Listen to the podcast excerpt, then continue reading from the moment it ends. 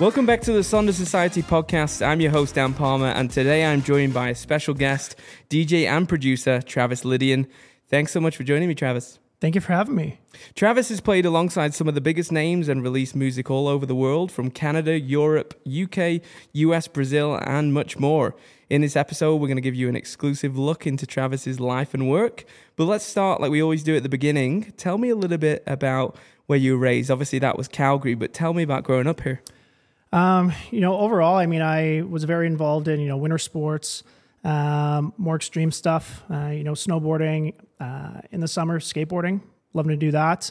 Uh, played a lot of volleyball, basketball, football, being a taller kid, getting injured a lot playing football, but um, enjoying it every single time. So, uh, you know, besides that, my family, pretty conservative, pretty musical as well. Uh, being from Scotland, you know, obviously having some family members playing the bagpipes and uh, not going that route, unfortunately. But did you ever give it a go? Did you try it? Um, no, never. Um, I mean, the only instrument I, I really played was uh, tuba. So okay. I played tuba for about, oh gosh, about three years. So I think that's what kind of led me into maybe that rhythm aspect, being that low end of the symphony. But I mean, that's just kind of my my reasoning behind it. Amazing. Yeah. So tell tell me a bit about your family dynamic there. What was what was the family structure like? Um, as in, so like brothers, sisters. Oh yes, uh, younger brother okay. uh, by two years. Uh, but yeah, only one sibling. Uh, I have a lot of uh, cousins, so I have about uh, five boys on my dad's side, two girls on my. Oh no, two girls. Yeah, yeah, two girls on my yeah, two other cousins on my dad's side. Yeah, yeah, very very big on my on my dad's side. Um, yeah, I mean, growing up with you know five boys, being very competitive in sports, so uh, I think that was my competitive nature there. Um, but uh, I was always the youngest one, skinniest one, so always had to compete pretty hard. Did you take sports any any place and then just eventually move into something else, or? Not not really as far as pursuing it in any way. Uh, not really. I mean, as far as past high school, um, but um, played a lot of community leagues, football, volleyball, basketball, all that stuff. Awesome. Yeah. Tell, tell me some about it, about the um, defining moments that you had when you were growing up. In which sense, as far as you know, I, I kind prob- of what led me to yeah, kind of where exactly yeah. yeah. what led you to to DJing, which we we will be getting to. Yeah, so uh, it's funny you say that. So my parents being pretty conservative as far as music goes. I mean, I would always try to sneak uh, any kind of explicit uh, music, right? So anything with that that label, I was never allowed to listen to really. So that's what kind of drew me to electronic music, right? Because a lot of the time it was not a lot of vocals. Um, so and I just love the groove, and obviously watching, you know, a lot of these um, electric circus uh, things on the weekends. So that was just you know probably from oh gosh, when I was probably about seven or eight. So yeah. Awesome. So obviously that was one of the defining moments. I know you said to me previously you went to like the record store when you were younger with your dad, and tell me a bit about that story.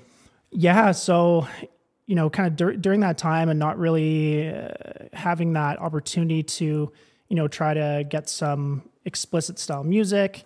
You know, kind of whatever it was. Um, you know, I, I, I dove into a lot of mixtapes. Uh, there was one by DJ Micro I think it was my first mixtape I picked up, and it was a lot of that hard rave stuff, right? So that was my first taste of what I thought electronic music was. Um, you know, kind of like um, older Paul Oakenfold, you know, DJ Dean, Organ Donors, all those guys. So, yeah, that was my that was my first taste. So when you were younger, did you kind of remember like the first rave you went to, or like a show that you went to? How old were you then? Yeah, so sorry, mom and dad. Uh, I wasn't at a sleepover. Um, I think I just turned 14. And so there's a place uh, called Currie Barracks. They used to have all these kind of training facilities for the Army guys back in the day. I believe it was like a half gym, and then it was all warehouse in the back. So, you know, essentially, there was a lot of these raves that they were throwing there. I had to use my cousin's fake ID, uh, like his driver's license, to say I was 16. It was a 16 up um, event said that I was sleeping over at a friend's house, and um, I believe it was Yoji Bama Hanukkah, Suzy Solar, there's a few other names, Kai Tracid, that were at this event. It was the genres that I loved, like the harder stuff. So that was instant that I was like, I, I want to be up there someday You know, so that yeah. that was one of those things that instantly impacted you when you went to that event. You wanted to be the one in, in was it because of the crowd or what, what what was that impact like? It was it's it's it's it's tough to describe. It's just the whole atmosphere, right? Like you have one person controlling essentially a full room, and um, you know everyone is facing you, and they're just in it for it, right? I mean, it goes all night, and, and I like I don't think I got out of there till about eight a.m. Right, so yeah, that was just it was just an instant hit like just something clicked you know it's it's different when you're just watching something on tv right so i yeah i was just completely blown away and you know there's no crazy visuals it was dark there was like some kind of lasers going on but it was very simple right so it's just like you're there dark warehouse and just yeah just immersed in it so did did the passion originate from that event specifically or do you think it was when you talked about you getting pushed towards the electronic music when you were younger? What what was kind of that defining moment for you? Well, I think it's I think it's a little bit of a mix. So I think I already had that kind of bug in my ear as far as that goes. But you know, obviously being eight, nine, ten years old, I mean, it's going to be a while before I can really see any of that live. So I think as soon as I got that first chance, you know, that was really the earliest time that I could have gotten to see it. Right. So um, yeah, safe to say, got the bug, and then you know was just kind of compiling music that way. And then when the opportunity came, like holy crap, yeah, I can go here and check this out, and there's a way for me to get in here. So um, yeah, definitely it was the kind of initial thing, and then the the defining moment was actually attending one of them. Looking back, I guess you're probably so grateful now for the way you parent. I don't know if strict's the right word, but Yes, not letting was strictly right. Okay, well then there you go. Um, but let it not letting you listen to a certain type of music. Obviously, you had to make a decision and go. Okay, I'm going to go this way. Mm-hmm. You're probably super grateful that that was one one of the things that happened in your childhood, right? Oh yeah, yeah, absolutely. Um, but uh, yeah, you know, at the same time, it kind of uh, you know things that I was you know really loving for you know new music or artists uh, obviously, when you're younger, you got you know kind of what's cool, right? So it's kind of like not the cool genre to be listening to. So you kind of feel like you're outside of the the crew, right? You have like a select few, but you know it's um, it's something I've never really wanted to do, anyways. Just kind of you know kind of go with the the crowd. But um, yeah, you definitely notice that you know if someone's talking about some new you know commercial act, and you're like, oh, I, I have no idea who that is, right? So but you know, kind of when I would bring up someone like brand new track from say an underground artist, obviously they would have no idea either. So um, it's it's good both ways, kind of sharing music that way as well. How did your parents react? Obviously, they found out eventually electronic music was the route that you started to take. Were they happy about that because you were avoiding the music they didn't want you to be in? What was that like? Um, well, I know, uh, you know, obviously rave is you know, it's a word that's all over the news and them growing up, that's all they see was just raves getting shut down and, you know, all these things happening. But that's, that's not at all what happens. You know, it's about bringing people together. Um, you don't have to speak the same language. You're just in this room, in it together. And uh, I find it unites people more than anything. Sure. Yeah. So, I, I, definitely think we can get into that topic and what it mm-hmm. does when you're in that moment. But mm-hmm. tell me a little bit about, I guess, your parents pushing you. Did they push you towards doing that and doing what you enjoyed, or was it still was there a hesitation there into getting into the work you are you are in now? I think I think in the beginning it was it was more so just the unknown. They just you know never really grew up around it, right? So they just kind of you know kind of what is this new thing? Is it more of a fad? You know, is it just like this new genre that'll fade out? Um, so I know that there was some reservations there, but you know, when they see me working hard at something and you know dedicating hard earned time to it, um, they they definitely appreciate that, and they've come full circle. Uh, actually, at Badlands, uh, my dad it was it was his first event that he's ever seen me at. So I was just about to yeah. say, have they been to one yet? Yeah, so first event uh, that he's been to, and he was like, "Oh my god, like this is so cool." So yeah, I think I think some. Well, I, I, saw you there too, and I think it's the impact of seeing someone on stage, the amount of people there, people enjoying what you're doing, you're performing, right? Mm-hmm. And it's when you're potentially like they were disconnected from what that is, you know, being a bit older, it's hard to find that connection. Even if you say you're passionate, if that's not something they're interested in, it's hard to put a connection, even though if you're, you're their son. So I'm glad he's gone to an event. I, I, I love that. Yeah, yeah. We talked about a little bit about kind of your favorite DJs, and, and you talked about Carl Cox, uh, Roger Sanchez. But who's kind of your favorite DJ now? Do you have someone that's kind of at your top that you you're always following? Uh, I mean, there's they're still within the top 10 for sure. Um, but um, you know, I really enjoy seeing Joseph Capriati every single time I've seen him. Uh, he's been absolutely amazing. Um, you know, obviously seeing Carl Cox as well. He actually played on the same night as them. Um, you know, and I would see him from those Electric Circus days, and then seeing him at the Awakenings festivals and just being absolutely blown away. Right. So, um, yeah, I mean, I, I, I love all kind of genres of, of electronic music as well, and they all bring something super unique. Um, but uh, I mean, I can go on for days who I really look up to, but it's just a matter of, um, you know, it's like the all in one, right? But I just say overall DJ, Joseph Capriati for sure. Awesome. Amazing. You talk about, well, I guess you see these DJs get such a, I guess, commanding of a crowd. And you have too, you know, doing Badlands and, and being able to do festivals or whatever type of show it is, even if it's a small show you learn how to command a crowd, how to get a dance floor going. Talk to me about kind of the reactions of the crowd. What does that do to you? How does that make you feel? It makes me feel amazing. Um, and just to kind of kind of backpedal a little bit, I mean, you know, kind of starting out DJing, if you're playing earlier in the night, I mean, you can't really, um, you know, I guess read the room if it's, um, you know, starting to fill in, right? So I've had a lot of those slots where, you know, kind of start of the night where it's just kind of the staff in there and you're kind of playing for them, but um, you know, once you kind of build that and, and, and, curate that moment, it's it's just I can't even describe it. Right? Um, it's almost like they know what you're about to play, and you know exactly what they want to hear, type of thing. Right? Mm-hmm. So as soon as you get into that flow state, it's just yeah, just like it, it, it feels like you know if you have two hours to play or an hour, it's it's gone right? Yeah, I think as well. Like it, even if you play early, I've seen some DJs play early, and they've actually been the best part of the show.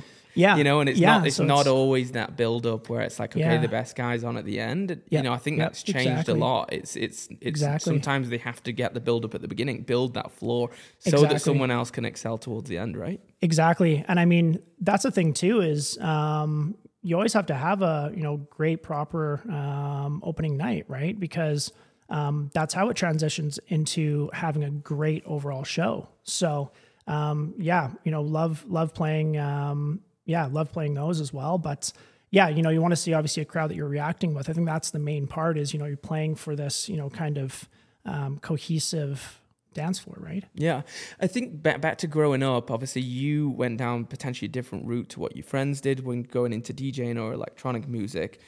Did you feel like a bit of a black sheep? Was there some convincing that you had to do throughout that childhood?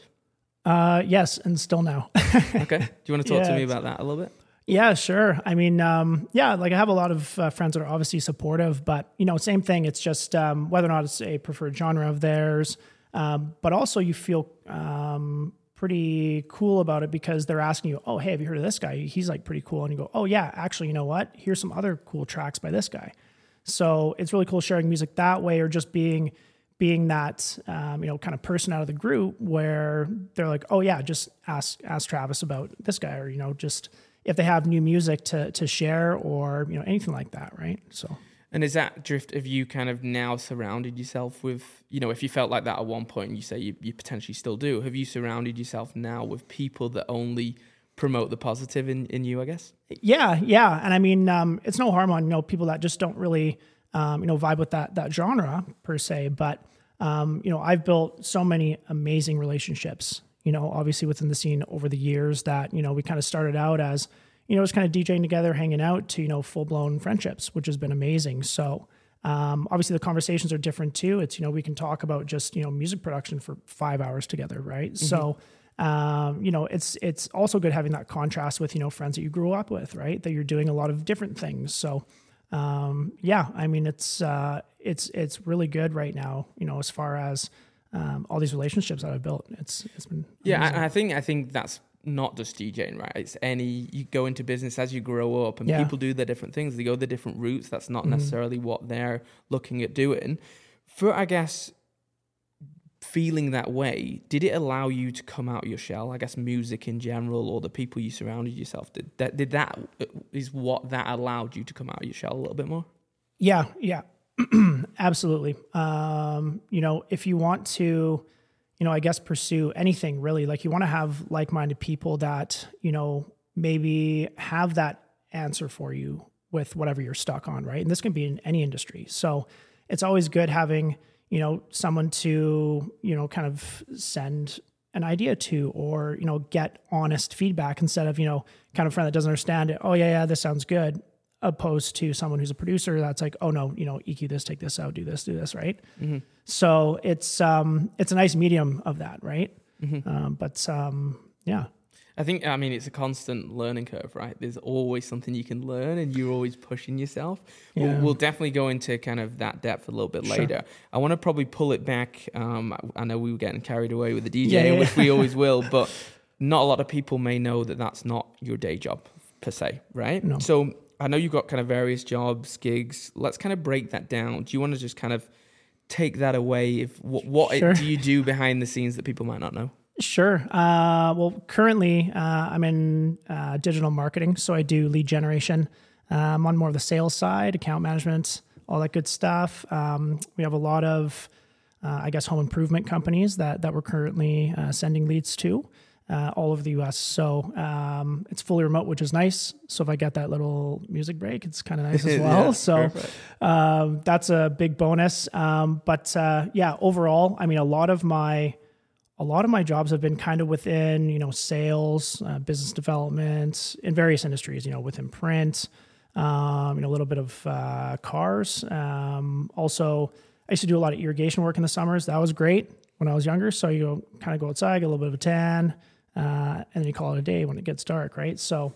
Um, but yeah, I've had lots of cool jobs, um, quite a few driving jobs that I actually, I was doing, um, I did tire delivery for a few years Interesting. and um, I would drive, uh, one of my days I would have like a north run. So I'd drive up to all the way up to about Red Deer, sometimes Edmonton and kind of east, west, south to all the kind of surrounding towns. But anyways, it's, uh, I had a lot of um, time to just listen to a ton of music. And I love that, right? Because it, it made like an eight hour drive for a day seem like, you know, nothing. It's like, oh, that's three podcasts of music, right?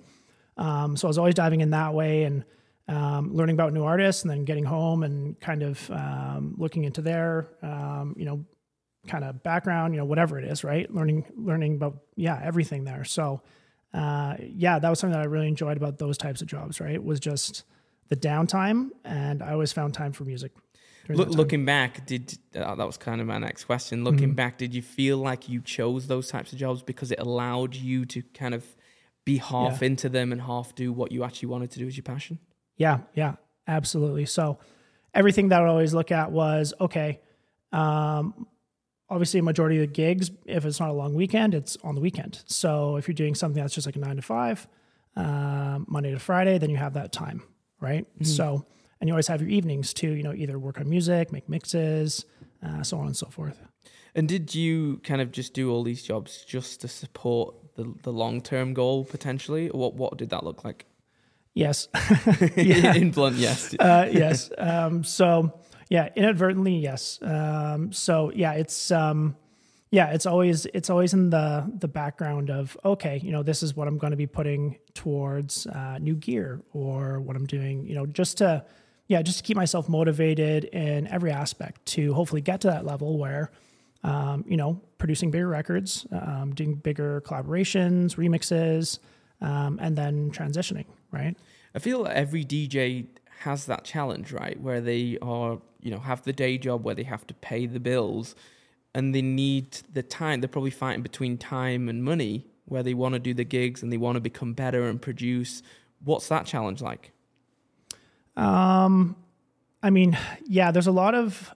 See, I use the Pomodoro method, right? So if you're kind of just focusing in, you know, even if you have an hour a day, it adds up, right? So there's so many challenges. You know, it's it's almost like timing to go to the gym, right? So say you're going to the gym, um, and you dedicate yourself every single day. It's the same with any other job or something that you're working towards, right? You always have to just set it aside, even though it doesn't feel like you're getting that much done. As long as you see that end goal, it may take a little bit longer, depending on how far you spread it out. But as soon as you can align your time like that and you can focus that way, that's what I find is good. Yeah, for sure.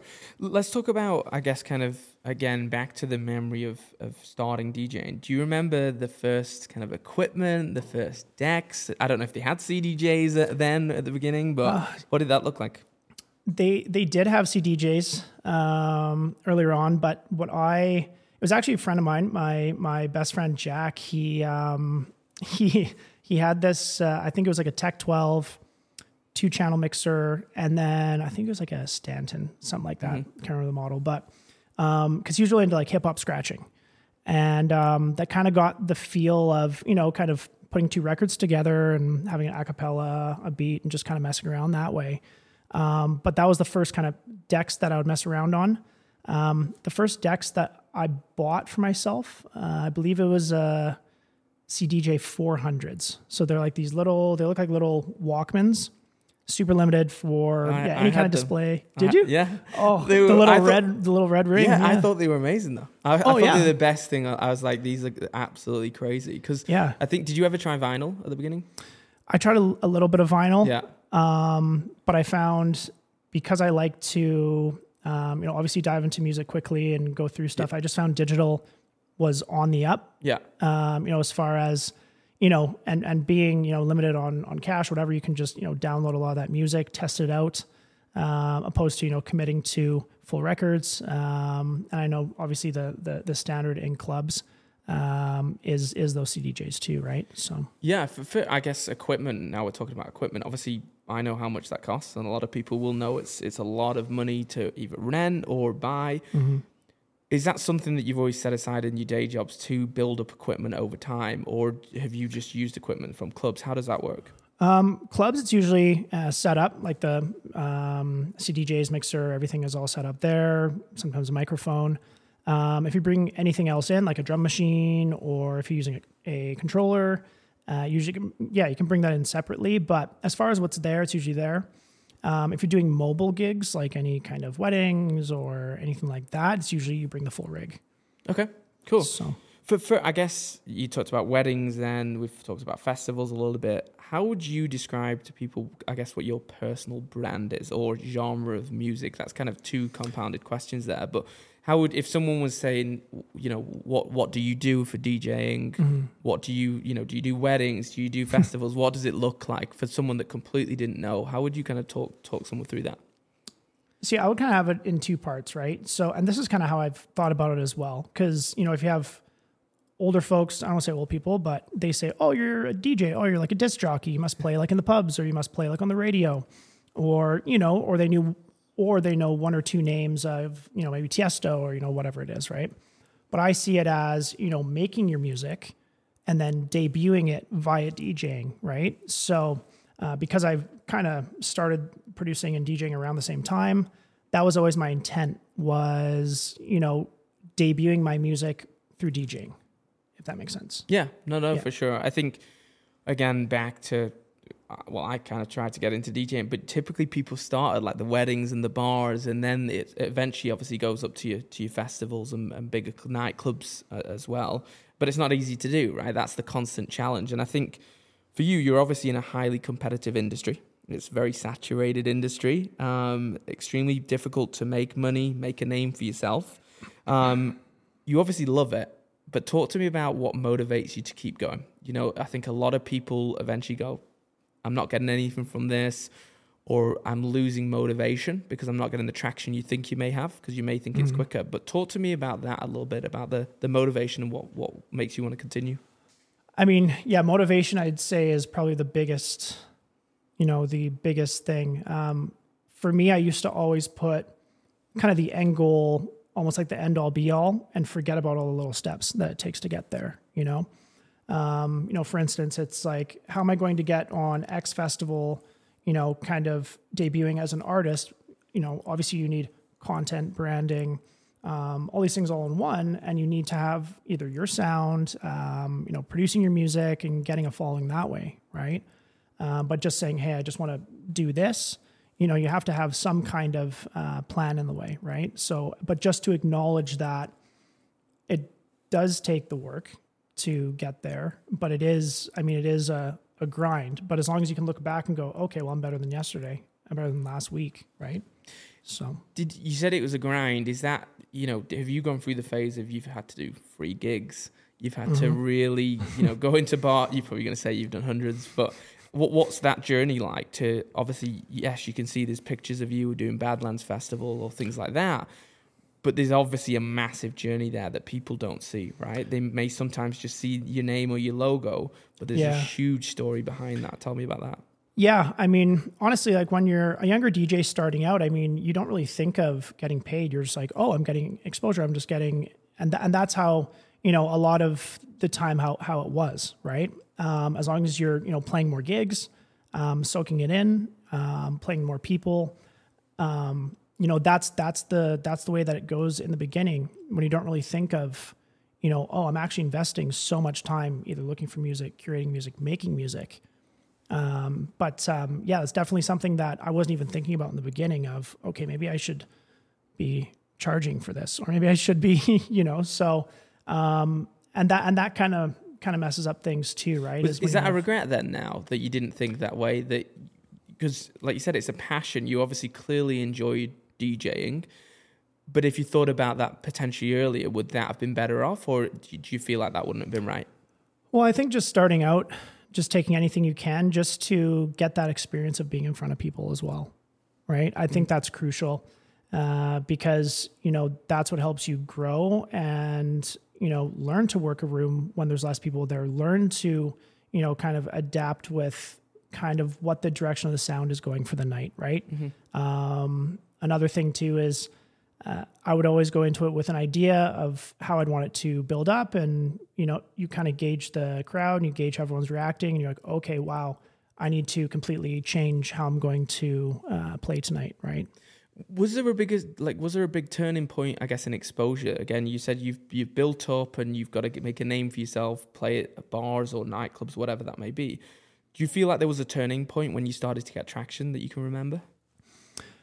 Um, as far as kind of breaking out of you know just playing like the Yeah, I mean, obviously, you know, you've played you've played in some bigger venues and you Mhm. played at festivals, and you don't start that way, right? You do start at your bars typically, Yeah, right? yeah. So there was obviously a turning point, and that may have been because of the people that you were meeting or how you performed.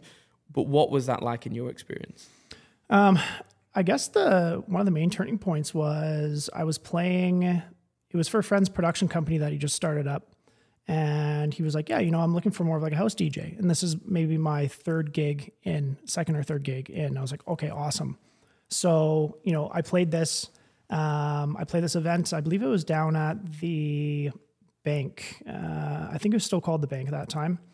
And so I played there, and then uh, my now good friend uh, Titus One was actually there, and that's kind of how we started talking. There was an event coming up that that he was playing on, and then it kind of started moving from there. So very grateful that he was there, and very grateful that we've you know obviously kept in touch, and um, yeah, he's helped me out immensely there. But um, it's uh, yeah, it was just crazy to see. Right, it's just um, right place, right time with how a lot of contacts have been made. So And, and and I guess gigs that you've played, obviously a lot of different ones. People have either seen you or they haven't yet. That are listening to this. Talk to me a bit about the, I guess, the events that you have done. Some of the memorable ones you can share as as many as you like. Oh, yeah, yeah. This, there's there's some fun ones. Um, so the first time I played outside of the city, it was down in Miami. Uh, I want to say that was about 2012. Um, on the label that I signed uh, my first couple tracks with, um, Titus One's label actually, uh, Orphan Music. We uh, did a little bit of a label party um, at this club called Therapy. So it was right next to Space Miami. So Space Miami, just like the the behemoth. Um, and the night of the event, I believe it was Paul Oakenfold. He was doing his, you know, uh, album tour. He was doing this this big release party, but it was 21 and up, and ours was 18 and up. And obviously, his following is massive, and um, there was a lot of people kind of, you know, bummed that they weren't able to get in. Um, so yeah, we just, uh, yeah, we're just like, oh, you want to take it for there? Yeah, you can just come in here. It's 18 and up. So that was really cool, and just exploring a new place and being like, I'm DJing here like a guy from Calgary. It's it was just unreal. It was it was so cool. So, So did did that place evidently fill up because there was like an overflow that couldn't end up getting into that place? yeah, yeah. So um, and we I want to I want to say we went till about four or five a.m. something like that. But um, yeah, it was it was really really cool. Uh, really really cool to see just a crowd come in. I'm like, this is a new city. There's people here that are dancing in a completely different place, right? So, yeah, seeing that was really cool. Um, I played um, obviously festivals, uh, local festivals in Calgary, uh, but there's another one up in Edmonton, and it was called Elements, uh, hosted by Boodang. Um, great guys there, and it was just the the production on the event was just amazing. Uh, it was in the Edmonton Expo Center, so they had like four or five wings, all these different cool, um, you know, I guess branded stages, like a fire stage, like they're all the elements, right? So it was just, yeah, it was just so cool to see that, right? Um, so yeah, that was definitely another uh, big memory there too. As an artist, you probably can tell when you go to an event, like you said, the production, you can probably tell complete differences when you go and you're like, this is going to be an awesome event because of how it's set up for you. Obviously, you're performing, you you, you need your tools mm-hmm. and CDJs, whatever you want to call it. Yeah, yeah. Do you notice that quite a lot when you go to when you show up at events and there's you know you can look at them go, this is really a good setup that I've got here, or there's been events that you've equally gone to that you probably been like, this is going to be a tough one.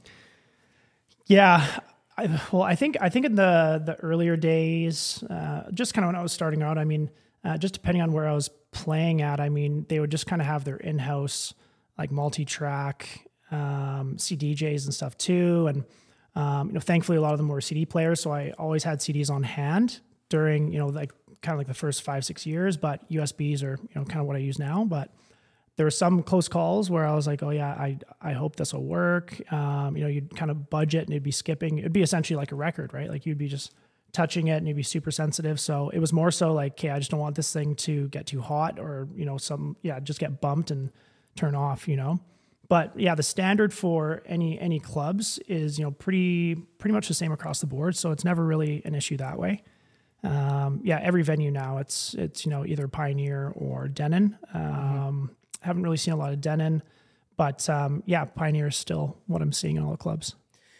You probably know what I'm going to ask now, but it's about bad experiences. So yeah, y- you've obviously going to have had some bad experiences when it comes to DJing, whether that's equipment failure, not filling the room, whatever that may be. Can you share any uh, oh, any man. experiences you've got? Oh man, um, actually, this one was in Miami during that that gig. Um, so uh, the CDJs they have an emergency feature on it, uh, like an emergency four bar loop.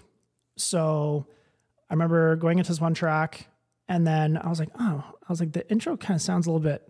I was like, why is it playing out for so long? And I look over, and it's this, um, it's just like this thing that says like emergency loop, and it's just this thing. So like the music didn't stop, but it just kept on, it just kept on looping the the track, and I was like, oh man, but um, you know, at first I probably I, I, probably let it run for about you know 20 seconds before I was like, oh, why is it why, why is it doing that, right?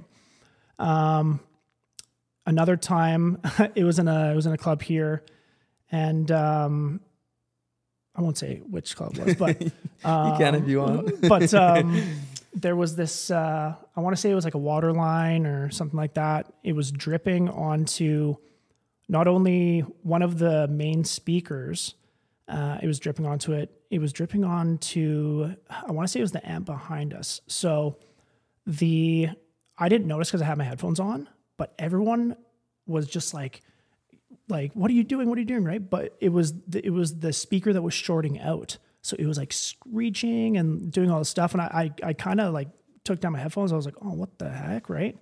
Um, and then the right after that, the CDJ started cutting out. We thought it was the CDJs.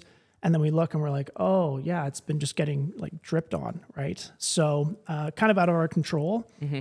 Um, but I've had, you know, other instances, you know, whether or not you're doing, you know, earlier on doing corporate gigs or something where, you know, someone kind of comes up close and steps on a power thing and it unplugs it and stuff like that. But usually it's a pretty easy fix and yeah, it's not really like that. But you know, yeah, there's been times where I've gone to because on the CDJs you have the the cue and the play where you go to hit play and you hit cue and it stops the track to the start and you're like, oh no. right. But like the less the less you make a deal of it, mm-hmm. you just kind of laugh it off and just play something else, right? Yeah, I mean like, the, pe- oh, the people like, in the room tend to not notice, like, but you're so far in your head, you're because like, oh if you, God. Because if you do and it stops, but if you let that silence just drag on, then people just catch on, right? And they catch on quicker and quicker and quicker. So if you do that, you're like, oh crap, and then you can just start up another track, right? Well, ho- So- hopefully there's no more uh, no more of those issues, No. but I'm sure there will be down the line. oh yeah, yeah. Talk to me about, um, I guess, your favorite event to play. Again, you've talked about festivals or clubs,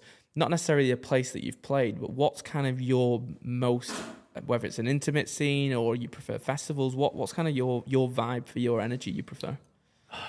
See that see because because both of them have a unique value, right? Um, if it's more intimate, it's just because you can see everybody, right? And you can see exactly how everyone's vibing to it, right? So I love that, but I also love being on a bigger stage where it's like, oh my god, look at all these people, and they're also I can see all of them. I can't see finite details, but I can see, you know, that you're commanding, or you know, like yeah, you just have like this huge room where everyone's dancing and they're yeah it's just it's just a great feeling that way hope that answers it it's kind of a yeah, Kind of a swing like, back I to- love it all. I love it all. uh, yeah No, I I I understand two complete that. different things right? Yeah, no, I, I understand that, and I think a lot of some people like that intimate scene only in that they really Mhm. want to be in the crowd. Some people Yeah. just prefer the big the big festivals, Yeah, right? And it's yeah. I think to be a good DJ, you have to be good at both because yeah. They, they are so different. exactly. And being able to control a crowd in both of those, Mhm. you can't play the same at a festival like you can at an intimate. Right? Exact- Because exactly, It can be yeah. too heavy if Yeah. you compare it to a festival. So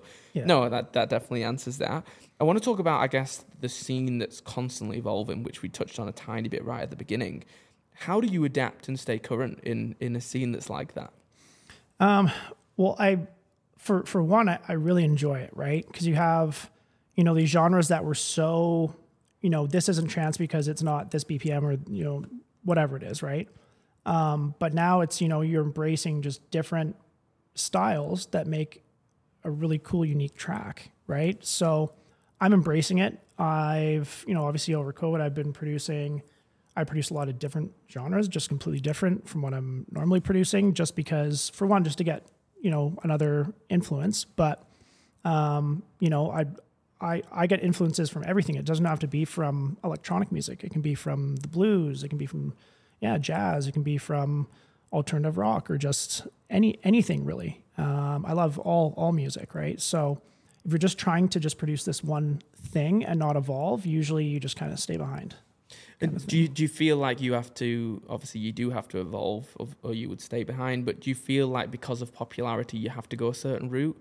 Have you started to drift away from, I guess, your passion of genre because of popularity? Because I know sometimes that can happen to DJs, right? They feel like because of popularity, I have to go this way or I will get behind. And some stay their own cause and it ends up better for them, right? Yeah, exactly. So I'm guilty for that. you know, kind of thinking, okay, well, you know, big room is big at this time, so okay, I'm going to have a few of those tracks. Um, but really, it's just, you know, I mean, you can take it or leave it, or you know, I find just staying true to you is is always the best way because it always evolves, anyways. You know, you're not going to be producing the same exact sounding style and track that you were doing 20 years ago, right? Um, so there's always that influence, whether yeah, whether you like it or not, is always going to come into your music. Um, and it can be subtle things too. It's not completely changing genres. It's just you know the way that you're writing your drums, or the way that you're doing your synths, or the way that you're laying out anything, right? Yeah, yeah, I think that's that's it. You've got to be you. You're in the danger of starting to follow a crowd, as a lot of DJs do, and then they become lost at who they are. You know, you've got to be Exactly. yourself, and that's the performance. People tend to come see you when they're standing Mm-hmm. in front of you, um, and I think that's important. But let's talk about producing now. I, I guess let's Sure. shift the focus a little bit. Sure. So, in 2016, you opened your own record label with your friend Chris Guest. Yes. Um, other people may know him as Guest too. Guess too. Yep. Um, so he's an incredible producer, um, DJ and a DJ from Calgary. But tell me a little bit about that relationship. How did that start? Uh, we actually met through some mutual friends, um, and uh, yeah, would just see each other out at events, and um, you know, from that common love for house music, tech house, progressive, everything. Um, you know, we would always just run into each other, and then um, you know, started. To, you know, obviously, both of us started taking it more seriously with with production, and um, yeah, we've actually written a few tracks together. Um, most recent, Mind Control, right? So, um, but yeah, both of our passions just align like that. And we're like, why don't we just start our own label? Right. Mm-hmm. Yeah, So, sure. um, and especially too, because um, it is daunting, especially when you have a, a track that's done and you're like, now what? You know, as far as sending it out to all these labels, being like, "Hey, we're a new label. We're approaching you. We'd love to release this." Right? Because we see that vision there. Yeah, no, for sure. I definitely want to get into, I guess, the challenges. And I want to get into this because I don't think a lot of people know about producing. I Mm-hmm. think they see people as a DJ and the songs come from Yeah. thin air. Yeah, um, But obviously, that's not the case. There's a lot of work that goes into production and, and challenges. Tell me about, obviously, yes, there's the production side of it, of making the songs and coming up with that. But talk to me about the challenges within production. there's there's quite a few. Um, and that's why you know obviously when i was first producing i did a lot of self you know like self kind of teachings on, on a lot of things which some of them worked out and some of them i was just completely lost. So um, crystal Peitra actually from from calgary um, I, I reached out to him. I knew that he was um, you know pretty credible with actually knowing the basics of just getting going because I, I, I wouldn't want to lean off in such a far way that I didn't want to unlearn a lot of these bad habits. So he helped me immensely and just kind of getting me focused on that in my in, in my early days. Um, so yeah, and I mean that's yeah, that's just the thing there is just um, you know, trying to for one develop your own sound, but to actually get the music done because there's so many times where I have 90% done of, of my track and I'll just leave it. So, and I have that for about like countless tracks, right? Wh- why? Why? Why did you get to that ninety percent? What's the what's stopping you get over the finish line? Because I think it's like with any art, it's not, it's, it's not ever done. It's just done when you walk away, mm-hmm. right? So, especially with when you're over analyzing your own music, there's always something else you can add or something else you can tweak. And you're like, oh, it sounds weird, whatever it is, right? Or you leave it for about a week, you come back and you're like, oh, okay, yeah, yeah, I can fix these things. So it's a constant cycle. So I've been giving myself just deadlines of, okay, like this is when you're stepping away from it. Um, and if there's nothing technical missing and all your creativeness is, is into it, then, um, then yeah, then I just kind of pull it. And I'm like, okay, it's done. So- Yeah, I, I see that. Right, it's, it is art, right, and it, it's like a painting. You could constantly tweak Yeah, never- and change the yeah. color, and it, it's it's never done. When you walk That's away. probably difficult then because it's that can probably almost get obsessive, right? Where you're like, how when is it done? How's it going to be perfect? Yeah, yeah, exactly. And um, but if it's always a little bit better or a little bit, or you've improved it on your next track, if you're like, okay, every single time I have to do this, um, I have to layer this this kind of hat, I have to do you know kind of better mixing on low end, better you know whatever it is. Um, but if you can notice that progression in your music, then you're like, okay, obviously I'm doing something right. Uh, instead of always trying to strive for it has to be like this every single time, right? And I think mm-hmm. that was my issue was, you know, I would load in a a, a reference track, and I would be like, oh man, like it's going to take forever, mm-hmm. and then it just kind of defeats you, right? Mm-hmm. So as long as you have those building blocks of just always improving slightly or just taking that change into your next track, ta- taking that change until eventually you look back on, you know, 10 tracks later and you're like, it sounds like a completely different style now. When, when you're producing, So- would you say you're producing the track for yourself, or are you producing it for what people would like? It's a bit of both. Um, it would obviously be a genre that I enjoy to produce. Um, but yeah, at the end of the day, you have to, you know, because of the exposure to just hearing how certain tracks do, and you're like, okay, yeah, I think this would work here. You know, um, I mean, typically if you're making like a club edit, you're like, I'm making this for the club. Um, you know, compared to you know if you have maybe an album or something where you're just going to have little tidbits of of things where it's more just for you and kind of hopefully your fans like it. So um, to kind of, I mean, I hope that answers it. Yeah. But yeah, Yeah, yeah, no, Yeah. for sure. I, I think I, I guess I want to know a bit about your production process. Now, obviously, you could be working with Chris. Maybe you work on your own sometimes. But can you walk me through a little bit about what the production process looks like? So, if you're, you know, thinking you're going to start coming up with a song, Mhm. how, how does that even start? What, what what do you do for your process? um, I've gotten a lot better at it. Um, you know, kind of in the beginning of my production, when I would finish a track, I would open a brand new, um, a brand new blank space, get intimidated by it, and then kind of procrastinate about starting up a new track. But you know, creating your own templates, um, just for getting all your instruments loaded is like key. It just saves so much uh, setup.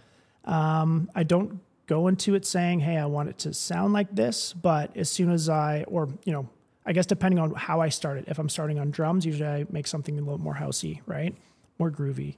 Um, if I'm just going off of you know some kind of pad, um, I'm like, okay, well, I kind of want to go with something maybe more melodic here, right? So it really depends on what I'm feeling in the beginning, and then I try to just gently push it into that that space. And sometimes it completely changes, and I'm like, no, it actually sounds better with with this. Mm-hmm. So um, yeah, I got yeah, I hope that that's uh Yeah, I, I there, think, but no, definitely. I'm just, you know, I'm curious of kind of the thought process. Like you said, it's an art. You're creating an art, and it's not an easy thing. There's so many moving pieces. When Yeah. people think of a song, whether it's three minutes, again, there's a lot that goes into that, into the background. How do you bring the melodies, the songs, Yeah. the vocals, all the things that you've got to consider before releasing that track, right? To to Yeah. the public, and and they're gonna have you know opinions on whether they like it or not, right? Yeah, yeah, yeah, exactly. Um, but just to go back into the to the production uh, standpoint, it's um, I mean, yeah, there, there's definitely been some times where I've kind of been thinking in a certain way of, okay, you know, I want this track to sound a lot harder. I want this track to just be like club ready, like banging the walls off, right? Mm-hmm. But some of them, I'm like, you know what? I don't even want to focus on anything drum wise, anything rhythmic. I just want to create like beautiful chords and beautiful melodies and just literally work on that for weeks and just mess around with that until I tweak that perfectly and then bring in everything else, all the other elements. Yeah, it's definitely a, a journey and a, and a process. Obviously, you released Mind Control. That's been out for a, a bit of time now. Talk to me, I guess, about the process of obviously releasing that and the build up to releasing that, and also tell me what it's like now it's out. What's what's that experience been like? It's been great. Uh, it's been great overall. Um, but you know, to kind of to where it started, obviously, um, living in different houses, uh, but still being within the same city, uh, I would just kind of go over to Chris's studio, start working on stuff, sending him, you know, um, whether or not it's just okay. Yeah, I think these drums would kind of work well. Uh, any kind of percussion, any kind of riff. What do you want to write in? What key? Um, oh, I have a cool bass line idea. I'm going to send it over, and we can kind of compile like this master file of of things, right? Um, at first, we kind of had the idea of going something a little more because we'll kind of have like a reference track in mind of, hey, like I kind of like how, because that one was we had some Christoph um, esque kind of idea um, that we kind of like. We like how some of his songs are are structured, and um, that was kind of how we wanted to do it in the beginning, and then just over time as we were working on it um, we didn't want to force anything so uh, like a lot of different sounds we would swap in and out um, different pianos different uh, synths different you know bass lines everything. Uh, and then when it got to a point of okay this sounds great but this would sound even better with a really talented vocalist on it right? So uh, we reached out to alicia and she's a singer songwriter she's been on some some pretty big tracks as well. So she she understands like the um, I guess writing style uh, with electronic music too, right? So she was amazing with you know getting the idea um, of kind of what we were looking for, right? Because as far as writing a song, it's like my knowledge is just very limited, Mm-hmm. right? Like it's just very very limited. Um, so as far as having that free flowing. Um, she was so good with okay, we can go for this mood, we can kind of go for this mood. This is what I'm feeling. Um, give me a few days, and I'm going to get some ideas together. So she gave us all these ideas for us to work with, and we are like, oh my god, this is fantastic. You know, plugging them into the track and just it just meshed so well with what we were making. So Did did you feel like you knew instantly which part of the vocals was going to be it, or was that the Yeah. challenge then to fit it in? yeah, so she kind of um, she would bounce ideas off us. She would say, okay, this direction, this kind of what I'm thinking as you know, kind of within the you know breakdown, kind of having this and this and this, and um, during each bridge, let's maybe have this. Um, as far as singing there, but it was just the emotion that she brought to it. We knew instantly, okay, let's let's put this here, let's put this right before the hook, let's put this right before the breakdown, um, and um, yeah, and then it just flowed so great. Like it just it was amazing to work with her. Amazing. So It- I've obviously listened to it, but if anyone else wants to listen to it, what what platforms is it available for them to listen to? uh, every platform, it's on. Uh, yeah, any any streaming service you have, um, yeah, it should be on there. So Cool. I'm sure they'll uh, they'll check over, it out yeah, after this. Let us know what you think about that. But let's talk about, I guess, kind of where you're taking the production now. you've been doing it for a bit of time with Chris as well. Yeah. What's your kind of plans for for that? Are you planning to make more music? What what's the thoughts there? Yeah, yeah, absolutely. Um, definitely making more music on on my end. Um, but yeah, like I said, you know, I would I would get to a point with a lot of my music where okay, I'm hitting about ninety percent, and then I'm starting something new. But now I've been coming back to all these tracks that I've left, and I'm like, new inspiration. I can get these done now. So um, I've wrapped up about four new tracks. Um, so it's just a matter of okay, where do I want to shop with? Who would like to release this track, um, as well as can release on on Loud Enough on our label. Um, so that's that's something that uh, is that next phase of okay, now I've poured everything into this track, and and now what, right? What's that feeling like though? If you say if you've got it, it's all done, or it feels all done, Mm-hmm. but nothing's happening with it, so to speak. What does that feel like for you? Because for me, that would be frustrating. It's like doing a podcast and be like, I can't release it. Like, why not? And Yeah. what what does that feel like for you? Um, well, I guess well, I guess it's not like all for nothing kind of thing. Yeah. It's it's more so uh, kind of leading up to that. You know, I'm sending it off to a lot of you know producer friends um, that are on you know kind of various labels as well, and just and you know just kind of getting feedback and honest feedback of yeah, take that out. You know, uh, add this, take this out. Um, so that's another thing that that's helped me, um, you know, get more of those, I guess, doors opened in a sense because you know just getting crucial honest feedback is what you need as an artist right you just need to i mean especially with producing something like this right it's a new fresh set of ears that's something that you've just been overlooking the whole time uh, really pops out in either a good or a bad way right Do you get So- conflicting feedback? And how do you deal with that? sorry Do you get like conflicting feedback? So, Oh, conflicting- example- so if I said, you know, I really like it, and someone else said you need to remove this part, how do you deal with that? Because it probably can be quite a bit of back and forth sometimes if there's different uh, opinions. Well, usually it's um, usually it's just my my friends that listen to Okay. you know, other genres. Like, oh, dude, yeah, sounds sick. Yeah, Yeah. cool, right? Yeah. And then producer friends, you know, complete honesty, like, no, this sounds too light. You know, maybe maybe take out that that drum line. Okay, yeah, the kick sounds way off. It just sounds out of sync. Like, you know, whatever it is, right? So that that's what I truly appreciate. Is because you you need that hard feedback, um, and to kind of lead in as well, uh, kind of on this producing um, journey too is um, you know, actually working alongside Eddie Thoneick has been amazing. And that honest feedback has been so helpful, right? So, um, having a lot of Zoom sessions with him, uh, with uh, Refined Recordings, and um, he's been helping me, you know, obviously tremendously, and, and and getting getting to work quicker on tracks, learn when it's just like a no, and um, how everything meshes together, right? So, um, it's just like a further, uh, I guess, push within within my music too. yeah. I, I, you know for sure, and I think the transition. like, uh, Not everyone goes into producing, right? I think that can be daunting going into that. You you can stick it being a DJ, but going into producing, that's when you're opening up more to the critics. This feedback involved takes a long time. So Yeah. no, I, I love that you've got into that. For I guess kind of the next phase for you when it comes to producing and DJing, I guess specifically this year, what have you kind of got planned there? Um, I have some uh, some gigs coming up here uh, this month into May. I'll be out in Vancouver in April, doing a little show there. It'll be more of a intimate, like we were talking about, boiler room style vibe. Nice. Yeah, so that'll be cool. So that, that's in the works right now. Uh, I'm really excited about that. And then um, yeah, moving into the summer with um, you know the festivals coming up. So um, yeah, looking forward to that. And then um, in the fall, uh, I'll be over at ADE, uh, probably just attending, um, meeting some other contacts over there as well. Um, because yeah, I haven't been to the conference in I want to say like two years now, two three years. So I went quite a bit. So I went for a few years, and um, yeah, the contacts you make there, the events that are there, are just amazing. So Cool.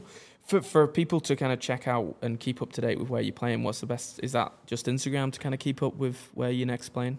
Yeah, yeah. I mean, Instagram for the most part, I have it synced up with my website as well, Okay.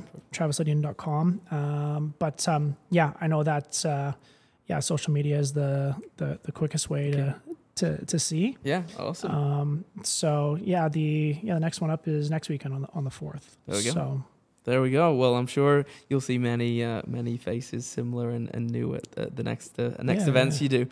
Let's kind of switch a little bit topics now, I guess, Sure. into mental health. Sure. Sometimes we cover this throughout, and Yeah. and you know, I think it's going to be one of those topics that obviously any industry, specifically yours, you're going to be facing some challenges. Talk to me about, I guess, kind of the sacrifices and challenges that you've had to make in the industry that you're in.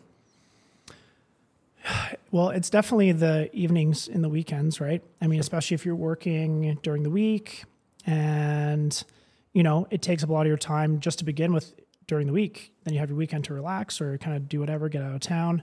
Um, but yeah, you're essentially working in the evening until until late, so that eats into those next days, right? Depending on how late you're out um, or playing. So it's uh, it it definitely takes a lot more planning, and um, you know that's yeah that's just kind of you know how yeah how it is for the So the if if if you're playing late or early mornings, I guess, and then you're up for work the next day, is that affecting your next day, or have you just Oh, yeah. got it well you're well tuned that you're a Oh. machine? yeah um i mean i find like i know it, it's i know it's yeah bad to have obviously less sleep but i um yeah i just try to sleep uh obviously when i can and i try to you know obviously limit myself for how late i'm out uh you know obviously if you have prior commitments anything like that but typically if i'm working usually that would be the monday to friday and then it would be friday saturday either friday or saturday so it's you you you have a day to you know kind of recoup but um, yeah, usually by monday i'm usually good to go so I'll see you on a Monday. See what you like. yeah yeah Obviously, that's the physical strain um, Mhm. that that brings into the mental strain. But you're also surrounded by partying, right? That's the other side of it, and you're not necessarily. But how do you deal with that? Are you drinking at the same time? How do you balance that?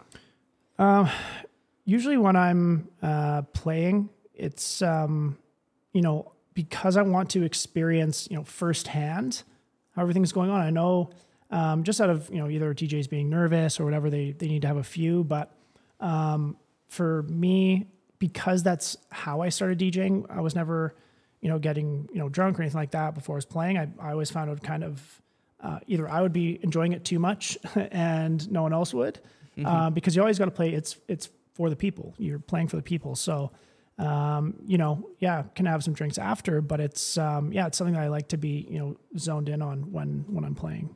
Yeah, that's that's fair. I think So it, it's I've seen some DJs that get very sucked in to that life, right? You're surrounded by the partying, and sometimes it's same. It's like servers on a bar. they're so they're really getting sucked into the energy that's around them, and that's Yeah. quite hard to do because it's Mhm. contagious.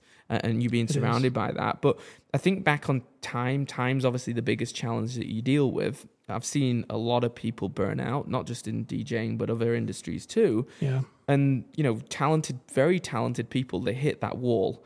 And especially when it comes to like touring schedules and things like that how have you managed to create a work-life balance? Even to me when you're saying you know whether i do 9 to 5 and then i'm at a gig till 4 a.m and then i'm back in how have you managed to create a routine that, that allows you to continue doing what you're doing?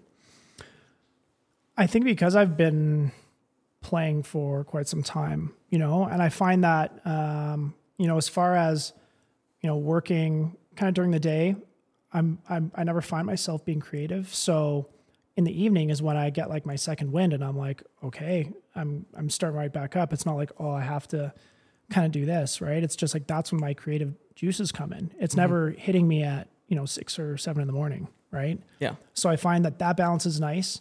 Um, and then yeah, like I said, when you're when you're going and playing on the weekend, um, I mean, you still have your your days during the day. So um, I don't want to say I'm one of those only people that need six hours of sleep, but um, I find if I can have strategic, good sleep throughout the week, then I can kind of take it back a little bit on the weekend. Yeah. So yeah i think it's just about balance right i think Exactly. you're, you're the only person that can get into your routine exactly. I think from probably from the outside, it seems crazy. Like you look at that and go, okay, that's not enough time to sleep. How are you going to pre-produce it? Yeah. But like you explained, you you get in that second win. That's when Mhm. you're probably performing at your best because now your body's used to that and, you, and, and you've done it for such a while now. You talked about with me, um, kind of behind the scenes, being your harshest critic. Um, I want to kind Yeah. of understand why you struggle with that.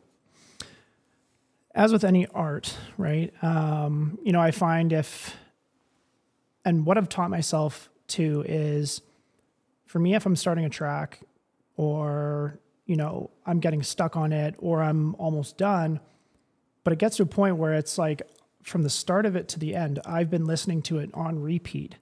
But that first moment that I felt, oh, this this riff is amazing, this pad sounds great, or this melody, whatever it is, that's what I need to remember because no one else is sitting there at the same time, right? So it's when you present your brand new track or they hear it for the first time, hopefully how you felt when you were first making it, that's what they're hearing, Mm-hmm.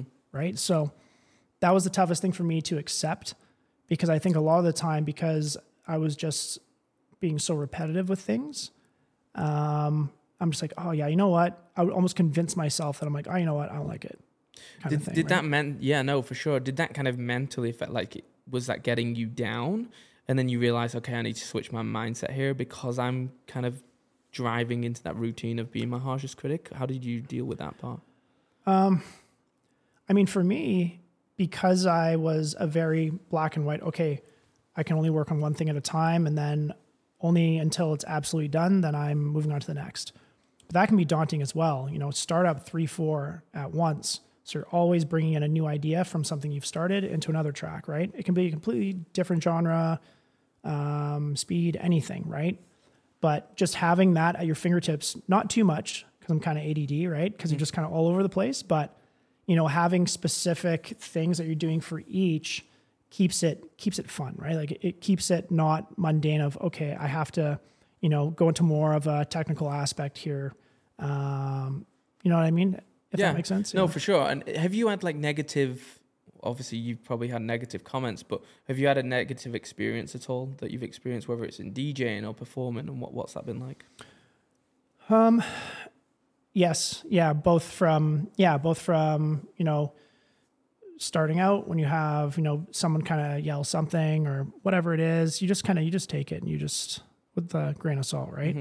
Mhm. Um, but yeah, no, I mean you get people online, you get trolls online that'll kind of say stuff like that, but it's just you just kind of shrug it off, Roll, right? roll with the punches. yeah, because they're not going to come up to your face and say that. Yeah. Right. So you No, got to hide exactly. behind that. Right. So that's just all, all I got to say about that. But, um, you know, there's been I mean, like with any industry, you'll have, you know, whether, whether or not it's an artist or, um, just kind of people you know in the scene. It's, um, yeah, you always got some that, some that are kind of, yeah, no, no comment on that. But, Yeah. you know, they're kind of, yeah, they're, you know, obviously not really, um, either drawn or I'm, I'm not either drawn to them to be like uh yeah no probably gonna avoid this person or you know whatever it is So, Mm-hmm. Yeah, I think I think it's a challenge. Obviously, you're whichever way you look at it, you're performing, and people are critics in all aspects, whether that's behind uh, a keyboard or not, and and that can Yeah. be difficult to deal with.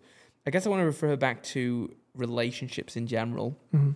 So obviously, you're pushing yourself to an extreme, uh, as, I would see it, and you're balancing odd hours. That's not easy. How do you, whether that's in relationships or with a partner or friends or family, how do you manage that? Because I can see externally that potentially could be a difficulty too. it is it definitely is um you know i gotta say it's like growing up always doing sunday dinners with my family uh, obviously covid kind of uh, pushed that away but you know getting back into that routine of doing those sunday dinners with my family right um, you know seeing friends on certain days for wing night or you know just you know see just separating time up where it's you know you always know you have that time uh, because yeah you, you'll go mad if you're just in work mode 24 7 right Mm-hmm. so Yeah. yeah it's always yeah it's always i find it's always you know easier for me because that's just kind of what a lot of my positions have been in as well just outside of of Mm-hmm. um, djing or anything like that so i always find i'm like okay you have to slot these these times right Yeah, because it, it may be harder for other people to understand, right? Because especially if you're the one that's passionate about it, sometimes it can be harder for other people to understand. Well, I never see you. You're always busy. You work the nights. Like it's, it's can be like servers, right? If they work Yeah. nights and that whether they're in relationships or it's family, and they're like, I never Yeah. see you on Sundays anymore because you you're hungover from serving or whatever Yeah. it may be. Hopefully they're not hungover from serving, but there you go. Uh, very bad You, you, t- you talked about COVID a little bit there. how did you deal with the downtime? Down, downtime did that affect you at all because of you know you weren't particularly performing? Um, obviously, you know bars were shut, everyone's pretty Yeah. much locked in.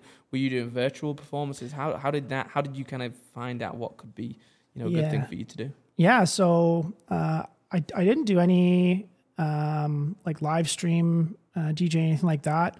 I wanted to, you know, essentially have a production of you know a beautiful landscape. I know we we have it essentially in our backyards, uh, being out west, right? So um, this was in probably, I want to say it was around June, like right when that secondary highway opens up on the Crown Land. Um, went out there, you know, got all my list together of what I need to bring. There's a few of us there, uh, and uh, yeah, went out there and started up everything, and it was clear as day. Like it was so clear. And then probably about half an hour into the set, it's just black clouds are coming up Oh no. And we all and we have all the equipment out. We're just like, oh man, oh man. So we end up yeah taking it all back to the car. It was quite a trek to get it from the car into this huge field. Um, came back, I think, I want to say about a month later, and it was the most perfect day. It was crystal clear, like it was pitch blue skies.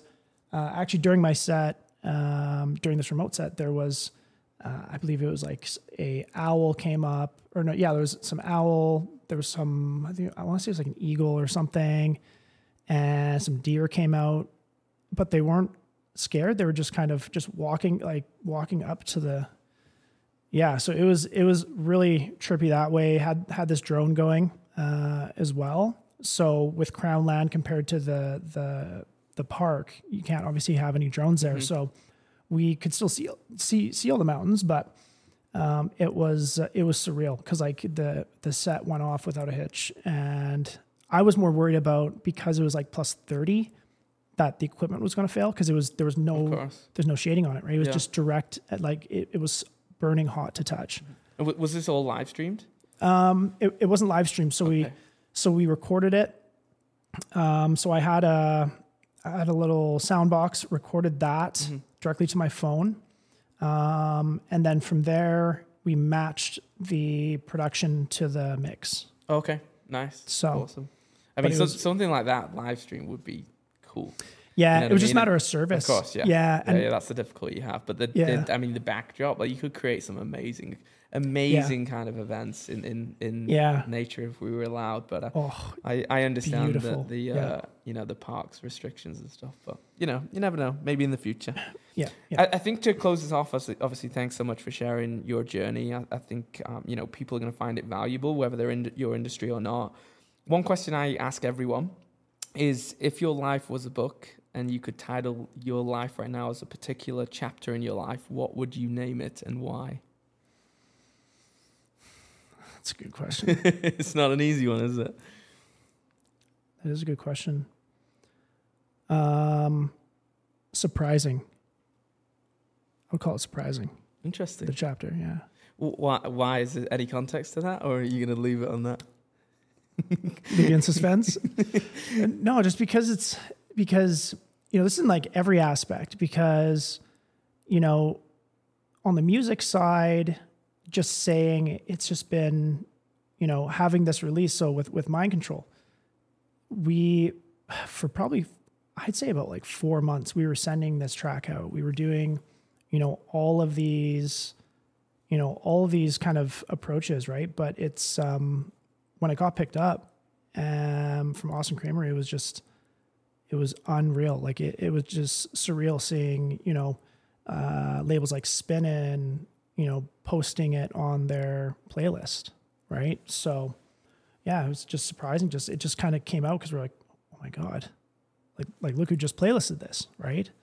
So, um, yeah, surprising in a in a good way. I'd say it's just like it's uh, or surreal, Yeah, no, surprising and surreal. For sure. Yeah. I mean, you've obviously had a lot of progression when you look back and even when you have these conversations and talk about that journey and what it's looked like. But again, thanks so much, obviously, for listeners. I hope you've enjoyed it. I know they can check you out on, on Instagram there and also Yeah. your website at travislydian.com. But I'm sure we'll see you at some events here in the future.